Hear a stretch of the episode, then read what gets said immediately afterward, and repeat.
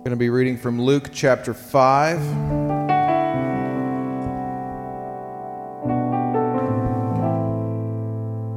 Beginning in verse 1, going through verse 11. This is where Jesus calls his first disciples.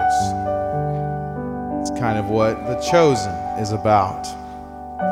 So Luke chapter 5, beginning in verse 1. One day, as Jesus was standing by by the lake of Gennesaret. The people were crowding around him and listening to the word of God. He saw at the water's edge two boats left there by fishermen who were washing their nets. He got into one of the boats, the one belonging to Simon, and he asked him to put out a little from shore. Then he sat down and he taught the people from the boat. When he had finished speaking, he said to Simon, Put out into deep water and let the nets down for a catch.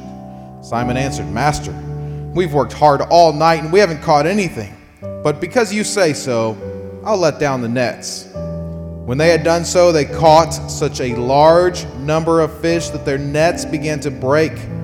So they signaled to their partners in the other boat to come and help them. And they came and they filled both boats so full that they began to sink. When Simon Peter saw this, he fell at Jesus' knees and said, Go away from me, Lord. I am a sinful man. For he and all his companions were astonished at the catch that they had taken. And so were James and John, the sons of Zebedee, Simon's partners. Then Jesus said to Simon, Do not be afraid. From now on, you will fish for people. So they pulled their boats up on the shore, left everything and followed him. Let's say our scripture declaration together. Lord, we honor your word to us. May your truth become our heart's pursuit and our life's practice. Heavenly Father, as Pastor Randy comes forward, we know you have prepared a message for him to deliver today. So open our hearts and our minds to hear from you through our pastor this morning. Amen. Y'all didn't see that, did you? Y'all didn't see what I just. I'm so clumsy. Oh my goodness. Yeah. I put that on there knowing full well that there was at least 25% of me that wanted to like dance and stuff like that. And then I thought I could really do some bad damage to this church if they saw what kind of terrible rhythm I had. Today we are starting a brand new teaching series and it's called Empty Empty Things, Empty Places, Empty People. And yes, Eric, there is definitely a correlation between the chosen and the words that we're going to be sharing today, the story that he read with you today. And uh, do keep your Bibles open. We'll be referring back to that from Luke chapter 5. But it is important for us to grasp and understand that as Jesus calls his first disciples, we see some things there that relate to us. And if you listen to the scripture as it was being read just a moment ago, you know that what happened was absolutely a turning point in Peter's life. You guys know that, right? As you saw him, basically, Jesus comes along and he says, I'm now going to have you fish for men, have you fish for people, however you want to term that. Basically, it's the same thing fish for men, fish for women, fish for people. This is now your new vocation. And Peter immediately leaves behind those things that he had used all of his life to earn his living and to define who he was. Now, how many of you guys in here know exactly how that is? I mean, what's the second question you're at? You know, hey, what's your name? I'm Randy. What do you do? Right? You guys know that's how it is. We often get defined by what we do as a vocation, right? But the truth of the matter is, is that Peter is not just about to have a change of his heart. He's also have a, about to have a change of everything that he's ever done up to this point. And I promise you, he was chosen. Y'all see what I did there? He was chosen to be Jesus' disciple but it wasn't by accident. This is a very important part that you must grasp. Nobody would have thought Peter would be the guy that Jesus would say, This is the one that's going to be the head of the Son of God's disciples. He was just not that guy. He was a fisherman. He was brash. He was loud. You probably, like me, would have figured it would be somebody from the temple or somebody from the, the groups that were called the religious elite, or maybe even John the Baptist. But no, none of them were chosen to be the leader of the disciples. Instead, it was Peter. And I want to just mention something to you. This name of the message series as we look through the different people that Jesus calls to be a part of his outer and inner circles. It's important that we grasp that every time he called them to come and join him, to come and follow him, they were leaving behind something. But let's be very clear they weren't leaving something behind where they weren't going to have something that replaced it that was far, far, far more valuable. You guys understand? Now, let's be very clear about something. How many of you know the name of another fisherman from the Sea of Galilee uh, from around the, the, the 0 BC era to about the 25 BC era if they did not know about them because they were followers of Jesus? Not a single one. He brought them from obscurity and brought them to a place of prominence. Their life ceased to be just kind of meandering and it became incredibly meaningful. He brought them from a life of emptiness to a life of purpose and nothing has changed about who Jesus is and what he does. When he calls you, he's calling you from a life that ultimately leads to emptiness, no matter how good or well intentioned you might be. He calls you away from the life that brings emptiness towards a life of meaning and purpose. But you and I have to decide, as Peter did, I'm leaving this that I know behind so that I might embrace something that I know the one who is offering would never offer me less than what I'm leaving behind. If you guys are with me, y'all say amen. Okay? So this is where Peter is. He's empty, but he doesn't look it on the surface. And that's really important too. Because if you begin to look a little deeper than the surface, you realize that most of us are living lives of quiet desperation, as it was once said. You know, the truth is, is that we're often feeling very empty, but we don't put it into words because when you're asked how you're doing, y'all already know that four letter word you're going to say, don't you? I'm doing fine. And you probably are. You know, you're doing fine because we're not really asking how you're doing. We're just moving along, right? You know, have you ever had somebody say, Well, I tell you, I'm not actually fine. I'm really having, okay, great. You know, you just keep walking because that's not what we're doing. But the truth is, is that if we go a little deeper, we all realize that most of us aren't actually fine. We're struggling because we find ourselves pursuing things that we know leave us empty. And that's really important. Now, as we looked at this passage of scripture that Eric just read from the book of Luke, you will see a very, very abbreviated version in the books of Matthew and Mark. So these three gospels, what are often called the synoptic, which means to see together or see at the same time, Matthew, Mark, and Luke all talk about this um, encounter, but they do it in a very different way. Matthew and Mark are very, very short. Luke goes deeper. So let's go to our next slide here and check this out. We're going to read from Matthew chapter 4, and we're going to kind of look at what we see in this encounter in the other gospels. So, as Jesus wa- was walking beside the Sea of Galilee, and let's hit pause real quick. You guys see that little asterisk? That little asterisk there reminds me to tell you that the Sea of Galilee actually had at least three names. It was called the Lake of Gennesaret, the Lake of Kinneret, and also the Sea of Tiberias. So they're all the same body of water, but they're just known by different names, sometimes according to whether they're Greek names or Jewish names, historical names, or common or modern names. And so they just shift. And so I don't want you to get confused that this is a different story. No, no, it's the same story. They're just calling the, the body of water that it's happening on a very different name, also known as the Sea of Tiberias as well. So as Jesus was walking beside the Sea of Galilee, he saw two brothers. Simon called Peter and his brother Andrew. They were casting a net into the lake, for they were fishermen. Come follow me, and I will send you out to fish for people. And at once they left their nets and followed him. And then we go to the next slide. And going on from there, he saw two other brothers, James, son of Zebedee, and his brother John. So there's two sets of brothers in the disciples Peter and Andrew, James and John. These are sometimes called the sons of Zebedee. And they were in a boat with their father, Zebedee, preparing their nets. Jesus called them, and immediately they left the boat and their father, and their father, and they followed him. In other words, they left everything behind, said, Dad, you're going to have to hold down the family business. We've been called to a higher calling.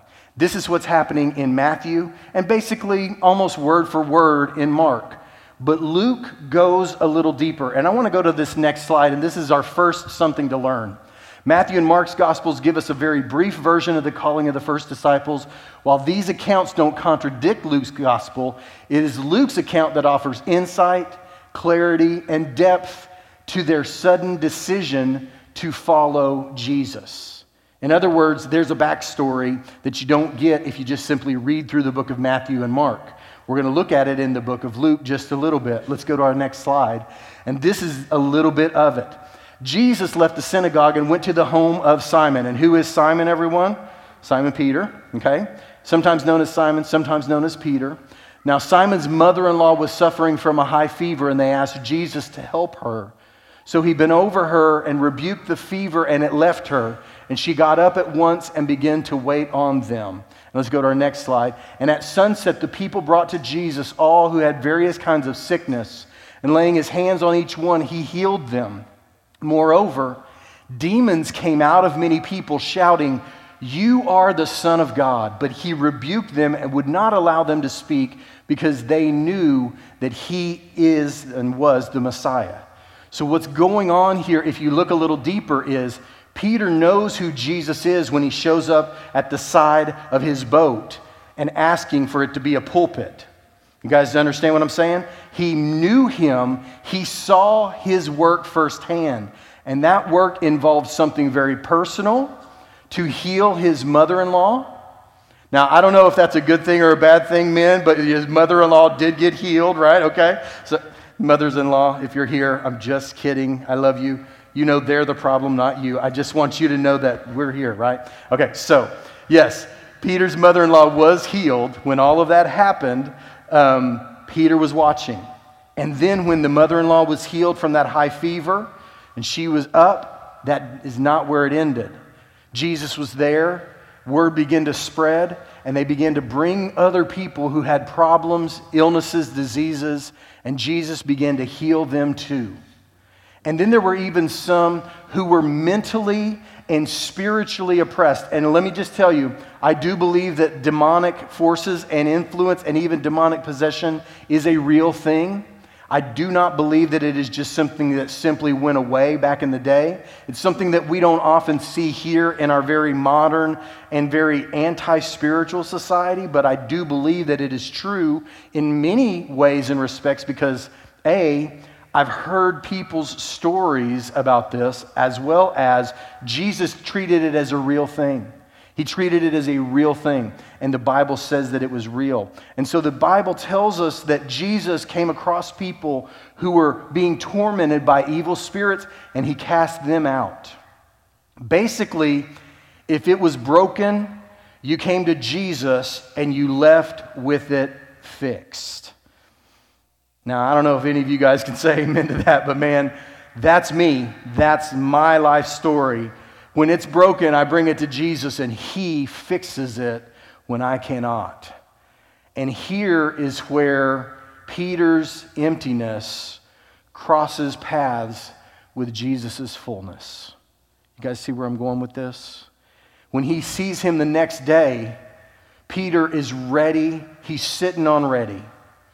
Now, I, I, I, don't get down in a track stance the way that I used to, but I actually have been in track blocks before. I know you can't look at me now in my advanced age, but do you guys know what I'm talking about? When you're like, you're down in that stance, you know, and you're like, you just snap that gun and I'm ready to explode out of it. You know what I'm talking about? Peter was primed and ready to move with whatever Jesus said. I can tell you, though, I don't believe that Peter thought he's going to call me to be his right hand man. I think he said in his, in his own mind, whatever it is, I'm doing it, but surely it wouldn't be anything important. Isn't it funny how God's plans are very, very different than ours sometimes, and how He sees us for what we can become, not for what we are right now. It's so good. Let's keep going here and let's move on. And this is the other something to learn. Simon's a very common name. In New Testament times, at least eight other men named Simon are known in the pages of the New Testament. Jesus was said to have called Simon by the new name of Peter, which means rock in Greek.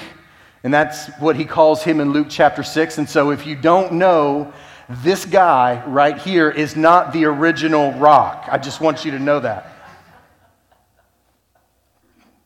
And this is why he is not the original rock. Just wait there for a minute. I got to tell you guys this story. This one on the left is a real photograph from back in the day. And so I'm always giving my, hard, my wife a hard time about her loving the rock more than me and all that stuff. She has never confirmed nor denied. I, I don't know what that means. I think I know what that means, but I don't want to really know what that means. But he was on Saturday Night Live the other day, and he recreated the old thing that he did not like as a funny thing, but as a real thing. But now you see him there. And I just want you to know Kevin Hart could not let this go. Yes, Kevin Hart was on, was on his Halloween business, and he was like, Yeah, I'm going as The Rock back in the day. And those two started a movie together. But hey, if you don't remember anything else, this is not the real or original rock, not the one on the left nor the one on the right. The original rock is Peter, okay, just so y'all know. All right, that was your little mental break. All right, we're going to keep going. We're going to get back to what, okay, back to important stuff. This is Ecclesiastes chapter 2, verses 10 and 11. And there's just so much in Ecclesiastes chapter 2. And if you will allow me to just kind of paraphrase it, if you don't know, the book of Ecclesiastes is written by the, by the wisest man who ever lived. His name is Solomon. He was David's son. He asked the Lord for wisdom instead of riches, and so God gave him both. It's interesting how we've talked the last couple of weeks about seek first the kingdom of God and his righteousness, and all of these other things are going to be added to you as well. He literally asked for wisdom whenever God said, You just ask me for whatever you want, and I will grant it to you. He asked for wisdom. He became the wisest man who's ever lived, wrote all of the Proverbs, and also wrote the book of Ecclesiastes. In that book and in chapter 2, he goes through and he says, I tried this, I tried this. I did this. I started this. I turned my heart towards doing these things. I gained this. I did these things. I've done it all.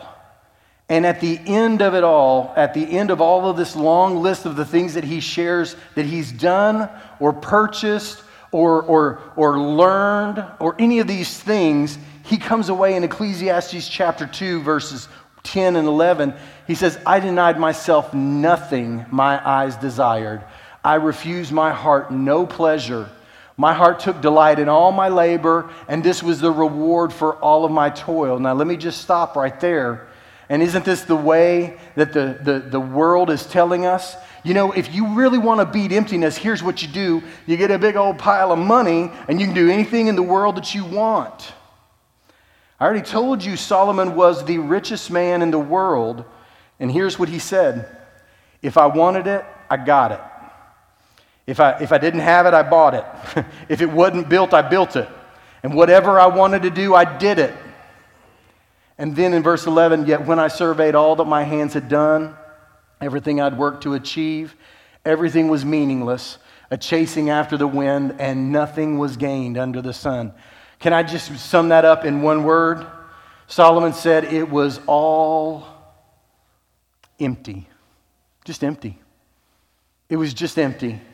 So, the only thing that brings us meaning is something that goes beyond the wildest dreams and the world's prescription for what is right and what is good and what will actually bring you, you know, enjoyment. And so, it's so important that we grasp and don't miss this and this is what we need to see. Life changing power of the event that happened for Peter was not in what was taught, it was how he responded to the teaching and the teacher. And here's why this is important.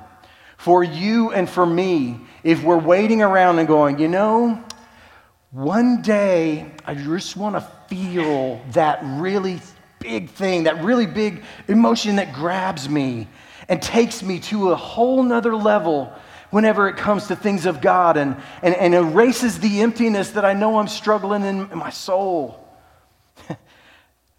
I want to share something with you, and I want to take a little detour. And here's what I really want you to hear. Don't miss this.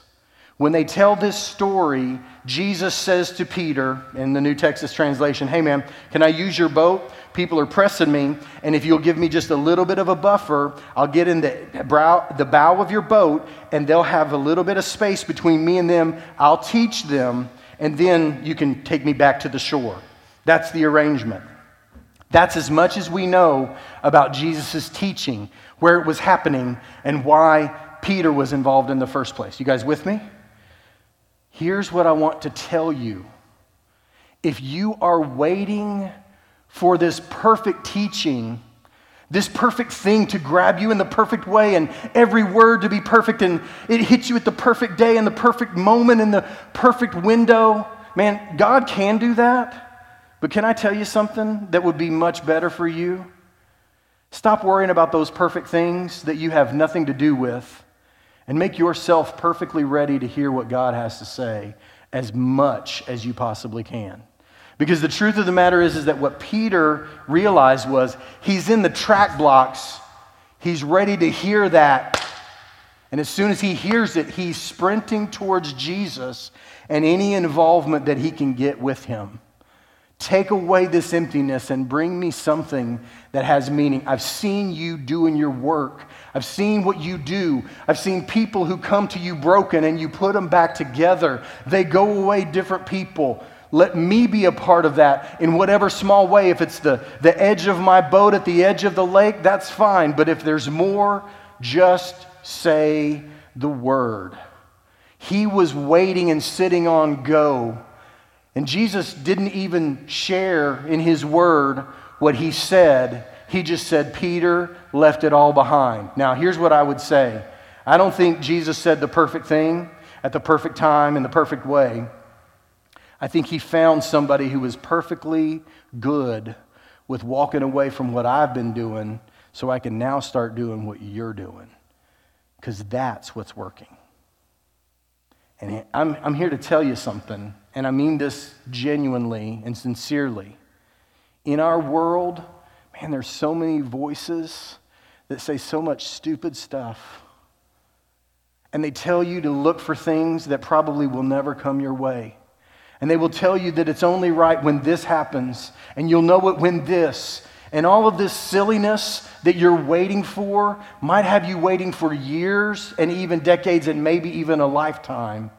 And you'll look around and you'll realize that you're sitting amongst wasted years, wasted opportunity, and wasted potential. When if you were just sitting in those track blocks ready to hear the snap as soon as it came, you could have changed your life. You could have gone in a new direction, and all of the emptiness that you'd been sitting amongst for all of these years could have been taken away. But you waited because you read something crazy on the internet that wasn't even true. You could say amen if you wanted to. I'm just saying. You know what I'm saying? I mean, tell your kids this stuff. If they're in here, nudge them. That's true. I mean, because we've got a little bit more perspective than they uh, are. We got a little earlier start. That's perspective. It's not that they're wrong, it's just that they haven't seen enough to know as much as we do. Nudge your kids and say, That's true. We are the ones who determine the life that we choose we should make it a whole lot more important for us to find God's plan and to walk away from the emptiness. We respond to the teaching and the teacher. That's so much more important than what was said. Let's go to our next slide here. And I believe this is the big idea. Emptiness in ourselves pushes us to find fullness in God. Emptiness in ourselves pushes us to find fullness in God. Would you guys say that out loud with me on the count of three? Ready? One, two, three. Emptiness in ourselves pushes us to find fullness in God. C.S. Lewis has a great quote. I've already had it up on the screen here on the back, and you can see it here. If I find in myself desires which nothing in this world can satisfy, the only logical explanation is that I was made for another world. In another place in Ecclesiastes, he says, You have put eternity in the hearts of man. In other words, we know instinctively that we were built for more than just this. And when we feel that emptiness, instead of feeling the desperation and the emptiness of those who do not know the King and the Creator of this world, what it ought to do is it ought to drive us to a place of more dependence, more connection, and more engagement with the God who made us. That is where we find healing for that broken spot that is there. Or if we've never known Him, that totally broken life.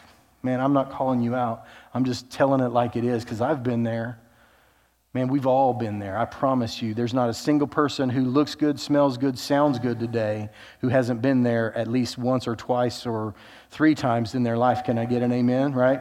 We're not pretending around here that we're all perfect. So if we're all broken and it's just a question of leaving it behind or staying there, I invite you to join us that are leaving it behind and moving towards those things where we leave the emptiness and find purpose and meaning instead. All right, so let's talk about some of the things that we use to fill up our life. So let's talk about some Phillips in our life, okay? Oh, Phillips, Phillips, different kind of Phillips here. Anybody know who the left one, the left top is? Y'all know who that is? Can you feel it coming in the air tonight? Here's what I got to tell you. I'm sorry if your name is Phil. You, you don't have a ton of namesakes that you really like need to be super proud of. Phil Collins was ranked number one, and he hasn't had a hit in this millennia, right? I mean, God bless him. I, think maybe Tarzan, the movie. Any of you? All right, I'm going to keep moving. All right, you guys know who the guy on the right is? Philip Seymour Hoffman. You guys know? Unfortunately, not Canadian dead. He passed. So you probably recognize him, but haven't seen him recently. How many of you guys know who the guy on the bottom left is? Y'all know who that is, right? I saw on the list, he's ranked number 155 out of 157 daytime hosts. That's a brutal website. If I'm Dr. Phil, I'm suing and never going on there ever again. Or my favorite Phil, the Philippines. Can I get an amen from some people? Thank you. All right. I thought I'd at least bring a smile to y'all's face. yes, the most beautiful thing on there is not Phil Collins, Philip Seymour Hoffman, or Dr. Phil. It is the Philippines. Okay. Other kinds of Philips in our life, the things that we use to fill up our lives and try to bring meaning, try to close off that emptiness. As one person said in a book called The Seasons of Life, or Season of Life, excuse me, Men and women also, too, but men especially try to win with the billfold in the bedroom or on the ball field, and we think that makes us a success. It's not true. Some people pursue knowledge and intellect, and in doing so, they think they've found something that's going to fill the emptiness. Some by popularity and following, and man, you can go a long way down that rabbit hole in our modern world.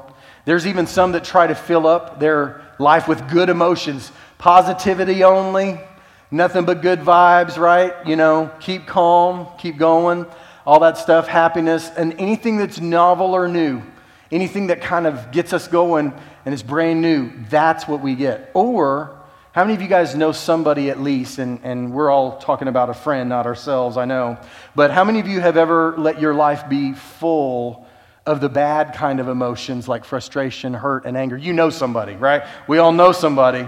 Not that we've ever done, done that, but we all know somebody. Or what about the escape and just the distraction? I mean, man, there's so much that I could go in on that. I mean, the escape of drugs and alcohol, the distraction of a brand new relationship. You know, there are people that end up distracting themselves away from a marriage that actually would work and be very, very fulfilling for them, but they're just so addicted to the distraction that they, they ruin everything that they've got. And then they find it all to be emptiness. I could preach like a whole sermon series on that slide alone, but I'm going to keep moving. So check it out. Solomon in Ecclesiastes once again says, I've seen it all. It's meaningless. It's a chasing after the wind. Nothing to be gained, nothing to see here. I encourage you the best way to learn a lesson is let somebody else learn it for you, and then you take notes, and then you take action. because they get the lumps, they got the debt, they got the problems, they got all the drama, and then you get the lesson for free. I encourage you, learn from someone else's mistake and don't go down that road. And so, as we keep going here, I want to talk about the things that reveal sometimes in our lives that we are empty. And I just want to go through them. There's about four. I'm going to hit them pretty quick. So, let's talk about them here. First of all, one thing that reveals that you might be um, dealing with uh, emptiness in your life. We can go to the next slide, please.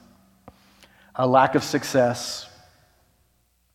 Whenever Jesus meets Peter, what is he saying? Lord, we've been fishing all night. we're wrung out, we're tired, we're done.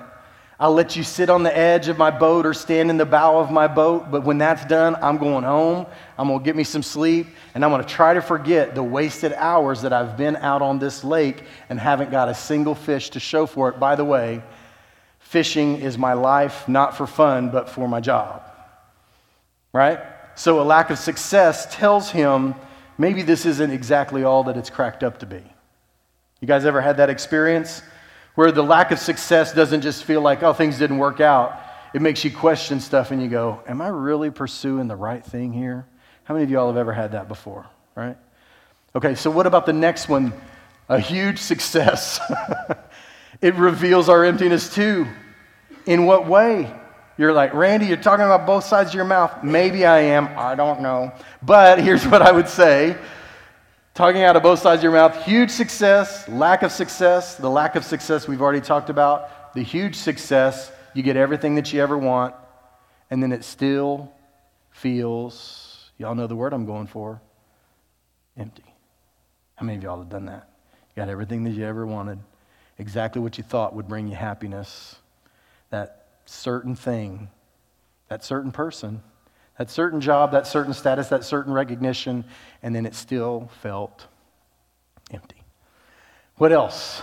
A moment of stillness and quiet can reveal emptiness. Have y'all ever had that? it's, no, it's no real surprise that if we go away and we actually find some time to be out in nature and away from some of the technology that keeps us busy, we sometimes come back with a different perspective. How many of you ever had that experience before, right? I mean, if it's just like a day on the lake, if you're a fisherman, or a day hiking in the woods, or whatever, if you're a hunter or just love to get out, or maybe you just want to go and take pictures of the blue bonnets or something like that, you just shut off everything, you get some still and you get some quiet, and suddenly some of the voices that you didn't even think still existed in your head start talking to you. Why? Because stillness and quiet reveal to us where our heart is. And sometimes our heart has been crying out, but it's been drowned out, and it's been telling us that we're empty, but we haven't been listening. And y'all know what we normally do, don't you? If we can feel just a little bit of that thing starting to bubble up to the surface, we throw more stuff on top of it so we don't think about it because that feeling of emptiness that puts a, a pit in your stomach and a longing in your heart and a despondency almost that I'm doing a lot of stuff but not doing it for the right reasons. Y'all know what I'm saying. I know you do. And so, what is it all about? a moment of stillness and quiet can reveal it. This is Wuhan, China, right after the coronavirus. Did any of you guys see pictures like this in Houston, Texas? Oh my goodness. Did you realize that there was nobody getting on I 610 from 59 Southwest Freeway. It was incredible. First time in history, nobody was actually trying to get on the 610 loop from the 59 Southwest Freeway. It was shocking. I'm telling you, shocking. Because everybody just stopped. And nothing was moving the way that it was before. It was a, an enforced thing of stillness and quiet. But even further, you go to this next slide and you can see it a change in our normal life. A change in our normal life. I don't know if you guys know this or not. I, I, I, don't really talk about it because it's not necessarily my place to share, but there's probably at least six or seven people that are a part of this church, whether it's, let's just call them households, a person or a, a couple or a family. Six or seven people that have moved significant distances from this place here in our community, all happening during the pandemic. Y'all know about that, right? That's a thing. People like moving literally across the country. Y'all might be watching from Boston right now. If you are, good to see you. Miss you guys. Y'all come back to the warm weather. Just saying, we miss you, right? So, people that are here and a part of our church body now living all the way across the country. Why? Because their interruption of their normal life said, we're going to reevaluate our priorities. I think Peter reevaluated stuff. He had this huge success. Everything was a little different. He had had moments between when it happened at his mother in law's house and then the thing that Jesus did. And then, whenever he pulls the net in, he the professional fisherman who had spent all day and night fishing and got nothing. And that's my kind of fishing. That's how I do when I go fishing. I get nothing but sunburn. That's it. That's all. Peter, the professional fisherman who knew how to do it, had his nets empty. He's frustrated as he can be. And this rabbi, who he respects, but respectfully, sir, I disagree I don't need to go back out. I've already been out all night. Need I remind you? And Jesus says, and Peter goes, Since it's you, I'll do it. He drops the net, and they can't even pull the thing into the boat because there's just so many fish. And in that moment of huge success, the emptiness of doing it his own way hits Peter full force and he falls at the knees of Jesus, as the word of God says that, you know, that Eric just read. And he said, Go away from me. I'm a sinful man. I don't deserve to be in your presence because clearly you've got something else happening that I know nothing of and isn't present in me. You're just different. And I'm not like you we probably can't get along because it'll only be a matter of time before you are ready to go in the different direction from a guy like me. In a lot of ways, this is where we find ourselves because it's almost hard to admit the emptiness, even to the one who can take it away. Because we have this thing in the back of our minds that says it's only a matter of time until he's not here and doesn't want to be with me anymore because it's only a matter of time till he figures out exactly who I am and what I'm all about. Jesus says, Come with me. I've got a whole new life for you. And the beautiful thing that this season always reminds me is though, even though Peter denies Jesus three times. When the angel speaks to the disciples, he says, Go tell the disciples, and especially Peter, that he will come and see you and he will be with you again. That's the new Texas translation. He calls him out by name. Your dismissals, your denials, your disrespect does not chase Jesus off. And it isn't because of you being worthwhile, it's because he loves you that much. But don't let it leave you in the emptiness because your mind will play tricks on you. So, very quickly, St. Augustine says these words. He says, You have made us for yourself, O Lord, and our hearts are restless until they find their rest in you. Let's go to our next slide here. Don't miss it. Simon Peter has to discard his plans to discover Christ's plan. And this is so important. All of this stuff that I've been sharing with you, it is all here, but now here is where, check please. we slide this across the table to you. Peter didn't say, This is awesome. We're going to be the best fishing department in this entire lake. I've got news for you, Jesus. You are now the CFO of our business. This is fantastic. The chief fishing officer, you are him. Wherever we need fish, we're coming to you. Doesn't work like that, does it? Jesus didn't come to be anybody's CFO, chief fishing officer, chief financial officer, if that's you and your thing. He walked away from his plans to get on God's plan and said, You're the CEO. Where you say go, that's where I go. Big difference. Here's the check, please. if you are still trying to get God to be a part of your plans, the emptiness will remain. Because doing it your way is how you got broken in the first place. So I know it's not easy to walk away from it, but it is absolutely necessary, or you're just going to still stay empty and broken. But if you will walk from your way and follow His, He says, I've got a whole new plan for your life. All right, so very quickly, I want to talk a little bit about another miracle catch that happens. Another miracle catch that happens actually after Jesus is resurrected. And I'm drawing to a close. But here's something so important. If you read this story of at the beginning of Jesus' ministry, and then you read another one that is going on after he has been resurrected, it's so similar in so many ways that they can't help but say, it's the Lord. So check it out. John chapter 21, verses 2 and 3. Simon Peter, Thomas, also known as Didymus or the twin, Nathanael from Cana in Galilee, the sons of Zebedee, that's James and John, the other fishermen.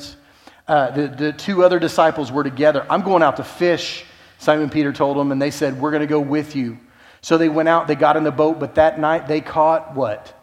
Nothing. Another lack another swing and a miss, another wasted night. But early in the morning, Jesus stood on the shore. The disciples didn't realize it was him. So he calls out to them, Friends, have you any fish? No, they answered. He says, Well, throw your net on the right side of the boat, and you'll find some. You'll see where he's going with this? Doing the same thing he did the last time. When they did, they were unable to haul the net in because of the large number of fish. And then the next slide will tell you more. Then the disciple who Jesus loved, that's, that's John, by the way, the disciple whom Jesus loved said to Peter, It's the Lord. And as soon as Simon Peter heard him say, It's the Lord, he wrapped his outer garment around him, for he'd taken it off, and he jumped into the water. Peter once again is in the starting blocks, and he says, I denied you. But if you're there on the shore, I want to come and I want to look in your eyes and I want to let you know that that wasn't me. That wasn't what I wanted. I might have denied you, but that's not me. And so John says, It's the Lord, just like it happened before.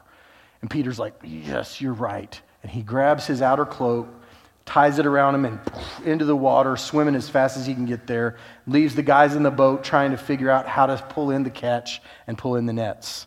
It's all happening lickety split, and it's going off very quickly. And then Jesus and Peter are reunited. Cool story, huh? how Jesus knows how to reach us and how he's willing to reach into our emptiness and give us something that helps us to be full. So, very, very quickly, I would just simply say, as we begin our message series, I want to remind you of this. A full vessel can take no more.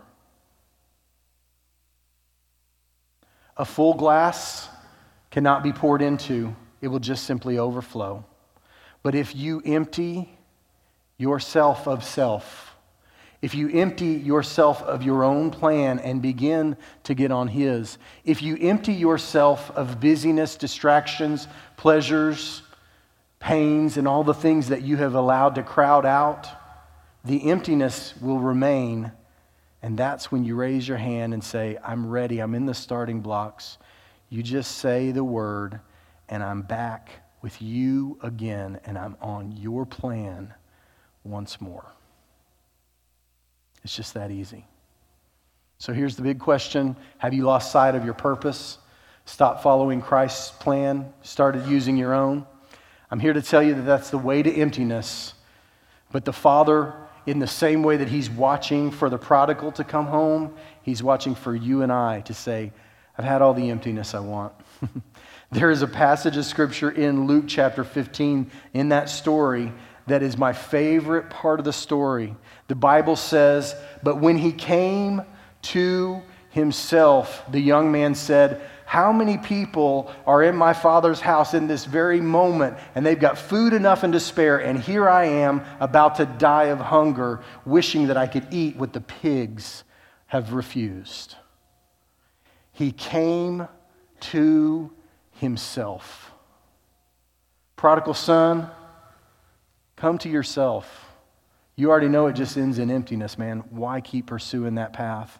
Prodigal daughter, you've been trying to lay stuff on top of that so you don't feel that emptiness. I'm telling you, now is your day.